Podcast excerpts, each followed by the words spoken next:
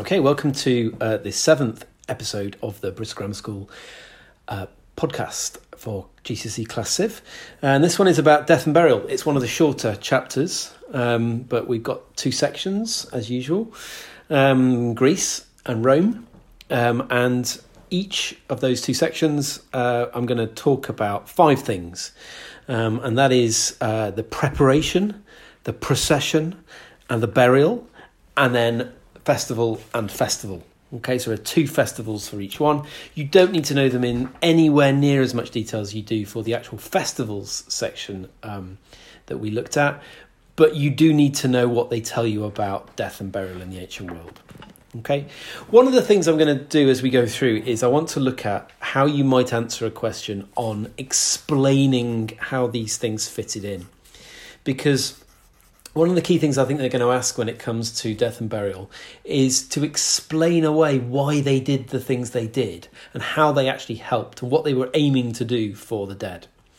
So I'm going to think about this explain question, explain the importance of. Okay, and with all of them, it's going to be important to talk about what they did, so, in order to explain it, you've got to say what it was, you've got to say why they did it, give some sort of explanation, and you've also got to then really hammer it home and say, and this meant that. Okay, so I'll talk through as we go. I was going to start with um, the preparation then of the body um, in Greece. You've got a few things that were going on. Um, one or two are slightly better known. So, for example, uh, a coin on the mouth of the of the dead person. Um, that uh, is told in quite a lot of stories um, because it's an interesting little detail.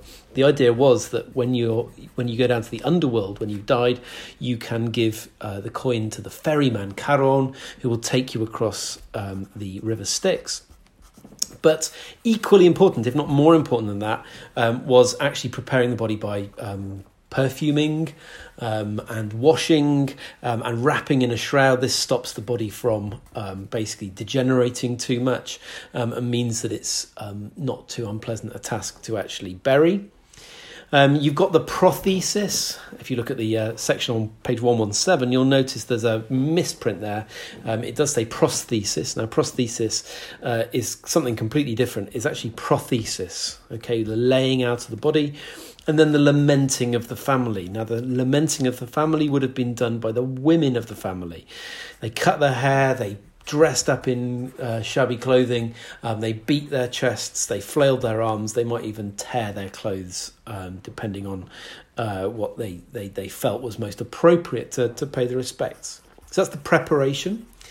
Now, explain the importance of preparation of the body. Well, in that, then you've got to say some of the things we've already mentioned. So you say, what was the prothesis? Okay, it was the laying out of the body. What was the purpose of laying out the body? Well, it was so that everyone could come and see it. But that's not enough for an explained question. You've got to say, and in seeing it, they would then be able to feel that they'd paid their respects and shown that they loved the person. Okay, so in a sense, you've got all those three things in an explain. Say what it was, explain it, but then really hammer it home. Second part was the procession, um, and in Greek uh, funerals, the uh, or Greek um, death and burial rituals, the situation was you had what was called the ekphora, okay, which just means the carrying out. Okay, and that would have been um, the dead person would have been carried out on a wagon, carried along, um, and you had members of the family basically Okay, if you want to see a picture of an ekphora, you've got a lovely scene at the bottom of page 117 in your textbook. Um, notice that there aren't any um, prescribed sources for the topic, but you might get shown something like that because you can work out from looking at it some of the details. Interesting little hedgehog at the bottom right there. If you're interested in knowing why hedgehogs um, were seen by the ancient Greeks um, as being appropriate for uh, sort of life after death? Well, um, it's to do with the idea of hedgehogs hibernating. Okay, because the Greeks thought that they um, basically came back from the dead when actually what they were doing was just stopping hibernation. And then you've got the burial of the body. And you have a burial ground. Um, you can't just bury someone anywhere, as in um, the modern uh, in modern times, um, because of hygiene and various other um, aspects. Um, and you would uh, either bury the person or cremate them, um, and you would add burial gifts to the grave, and then you could put up what's known as a stele, a sort of gravestone to indicate who it was, and to give an opportunity to say something about the dead person. Okay, really important to give respect to people once they died. Again, why put up a stele? Explain the importance of stele.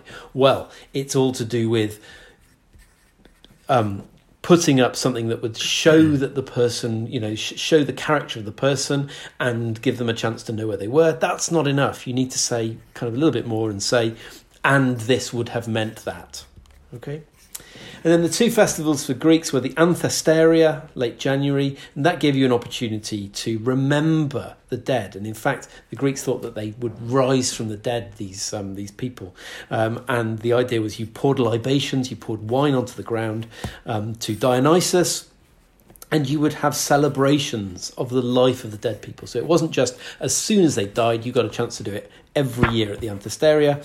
Second celebration was the Genesia. That was in late September, kind of around harvest time. The idea was you uh, decorate the graves with ribbons. Just as it's about to become winter time, you get these bright decorations of these graves and these uh, stelae, um, and you offer food and sacrifice uh, to the dead. I suppose the idea of the Genesia is probably that as it's coming to winter time, it's going to be harder to get out to sort of look after the grave in quite the same way. The flowers that you've put next to it, maybe, they're not going to necessarily survive. And so, therefore, you want to make the point that you've not forgotten the dead person. Okay, that's a key thing in any sort of explain question is not forgetting, is respect. So, any question you get about explaining Greek death and burial, you want to be thinking about the word respect. So, that's Greek. Um, festivals of the dead. That's that's Greek death and burial. The Romans didn't do things massively differently, um, but there were there were a few differences. So again, using the same approach of preparation, procession, burial, and then a look at two festivals, we're going to look at how the Greeks, uh, the Romans this time, uh, sorted out their dead bodies. Um, and the big thing with Romans is we need to look at comparing how the poor did it and how the wealthy did it. First of all, let's look at poor people. We have less evidence of these guys because they couldn't afford fancy tombs. What we do know about poor people is that sometimes they would club together in a funeral club. So you would pay a little bit of money each month, like a member's fee, and sometimes you'd meet together and have meals or gatherings, social opportunities. Very nice. Um, often these would be themed around people who worked in the same business. You might have a baker's guild or a blacksmith's guild, and you all put your money in each month and then, if one of you dies, there is enough money in the pot to pay for an appropriate funeral that you wouldn't otherwise have been able to afford on your own. But larger, wealthier families would typically be more lavish in their funeral processes, building showy, showy offy tombs. Uh, so, let's look at the preparation of the body. Very similar to the Greeks, but let's look at the differences. Um, if there were people present, if you died at home, a fam- family member was supposed to kiss you as you died to capture your last breath. Delicious. Um, members of your family would shout out your name as you died. The body was washed, just like the Greeks, perfumed, dressed in fancy clothes, and a coin was placed so that you could pay um, the ferryman. The coin was placed in the mouth so you could pay the ferryman to cross the river. Um, if you were a wealthy family and you had an atrium, the body was placed in the atrium for eight days, and during that time, uh, the women of the household would lament and beat their chests. Obviously, if you didn't have the money, you didn't have an atrium, it was placed wherever it could be. But the eight days remains. The body was left out for eight days. Eight days after death was um, uh, the procession. So, in this procession, we had, again, if you could afford them, masked family members. So your family would be wearing wax masks that represented uh, people who died previously in your family. There were musicians, flute players, horn players processing along with the body um, while the body was carried on a bier. B I E R. Um, there were paid mourners. So if you could, if your family was wasn't particularly large, but you could afford the fees, you could pay mourners to make it look like more people were there supporting the dead. Um, and then you would have actors acting out, mimicking the life of the person. Now, you could be asked in your exam, so let's look at a typical exam question. Explain the importance of the participants of a Roman funeral procession. And just as before, you have to, first thing you need to do is tell us who was involved. So you say masked family members, musicians, paid mourners, and actors. Tell them who was involved. Then you can explain the importance. The masked family members are important to remember the previous generations and to show that this person will be remembered too. Um, musicians and paid mourners and actors um, are there to show the wealth and status of the family. And you need to then say wealth and status were important to Romans to really get the full marks. Same as with family, you need to talk about how um, heritage and lineage were really important to Romans. And the actors imitating the life are important because it isn't just about the death, it's about celebrating the life lived. Okay, um, once the body was processed in this manner, we get to the actual burial. This took place outside of the city to avoid pollution, both physical and spiritual, but close enough that people could visit. Um, so it might be placed on a road leading into the city. If you could afford a tomb, the body was placed in a tomb which looked like houses. Um, the body was either buried or cremated in the same manner as the Greeks.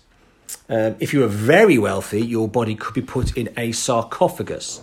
And there's some nice images of, of sarcophagus on page 122. And on a sarcophagus, you might carve imagery. That imagery is either going to be uh, the actual procession itself, or we have examples of the abduction of Persephone being carved onto sarcophagus. Um, and finally, if you could afford it, they would make a marble bust of the dead person, which would be placed in the household to remember them. Um, and Romans believed that when you died, the dead became manes, which were sort of spirits of family members that needed to be fed and left wine as offerings at their tomb. Manes is an important word M A N E S. Um, now we need to move on to our first festival for the Romans. That's called the Parentalia. It was nine days long and took place between the 13th and the 21st of February.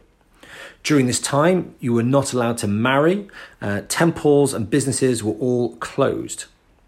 The, unlike other Roman and Greek festivals, this was a domestic festival. It took place in the household. The only state or civic actions was that the Vestal virgins performed a sacrifice. Now, this wasn't an extravagant festival. Uh, simply, the family would go to the tombs or the sites of their of their dead family members, and they would give a very simple offering. It could be a tile wrapped with flowers. It could be some grain or meal. It could be some salt as food. It could be bread that's been dipped in wine, or it could be violets. And that's all that the Romans needed for the parentalia at the tomb of their dead. Um, this took place over the first eight days, and on the ninth day, the family would share a meal at home. The final festival you need to learn about on death and burial, uh, which is which is Roman, it's quite a, it's quite a strange one, and this is called the Lemuria. This took place over three days, but not consecutive days. Sort of one on, one off, one on, one off. So it was the 9th, the 11th, and the 13th of May. Just like the Parentalia, you were not allowed to get married. Temples and businesses all had to close. However, um, instead of honouring your family's dead, the Lemuria was about warding off evil spirits. So you could think of it a bit like Day of the Dead or Halloween. It's about scaring off evil spirits. And there's a very odd process um, that you're supposed to go through to get rid of evil spirits. Um, so if you think there's a shade, which is the, the word we're going to use for ghosts, sort of in your house, um, then you should, uh, first of all, make the sign with thumb and closed fingers. Almost like an, an OK sign, or possibly, uh, I can't think of another way of describing that hand gesture. Uh, but if you look at it, you've definitely uh, lost the game. Um, and then once you've made that symbol, you need to uh, clean your hands in spring water. Uh, and then you take some beans, you throw them while looking away. and you say, With these beans I throw, I redeem myself and my family. You say that nine times without looking backwards. The idea is that the, the ghost or the shade will then gather up those beans behind you without being seen. You then need to touch some water to clean your hands, and you're supposed to uh, sound the bronze cymbals, and you ask the spirit to leave the house. You then cry nine times, ancestral spirit depart, and hopefully, when you look back, the ghost is gone. Very weird. So that's four uh, different festi- uh, different um, sort of festivals for the dead, but filling in uh, amongst different ways that the Greeks and Romans would have uh, looked after their dead and uh, dealt with death and burial.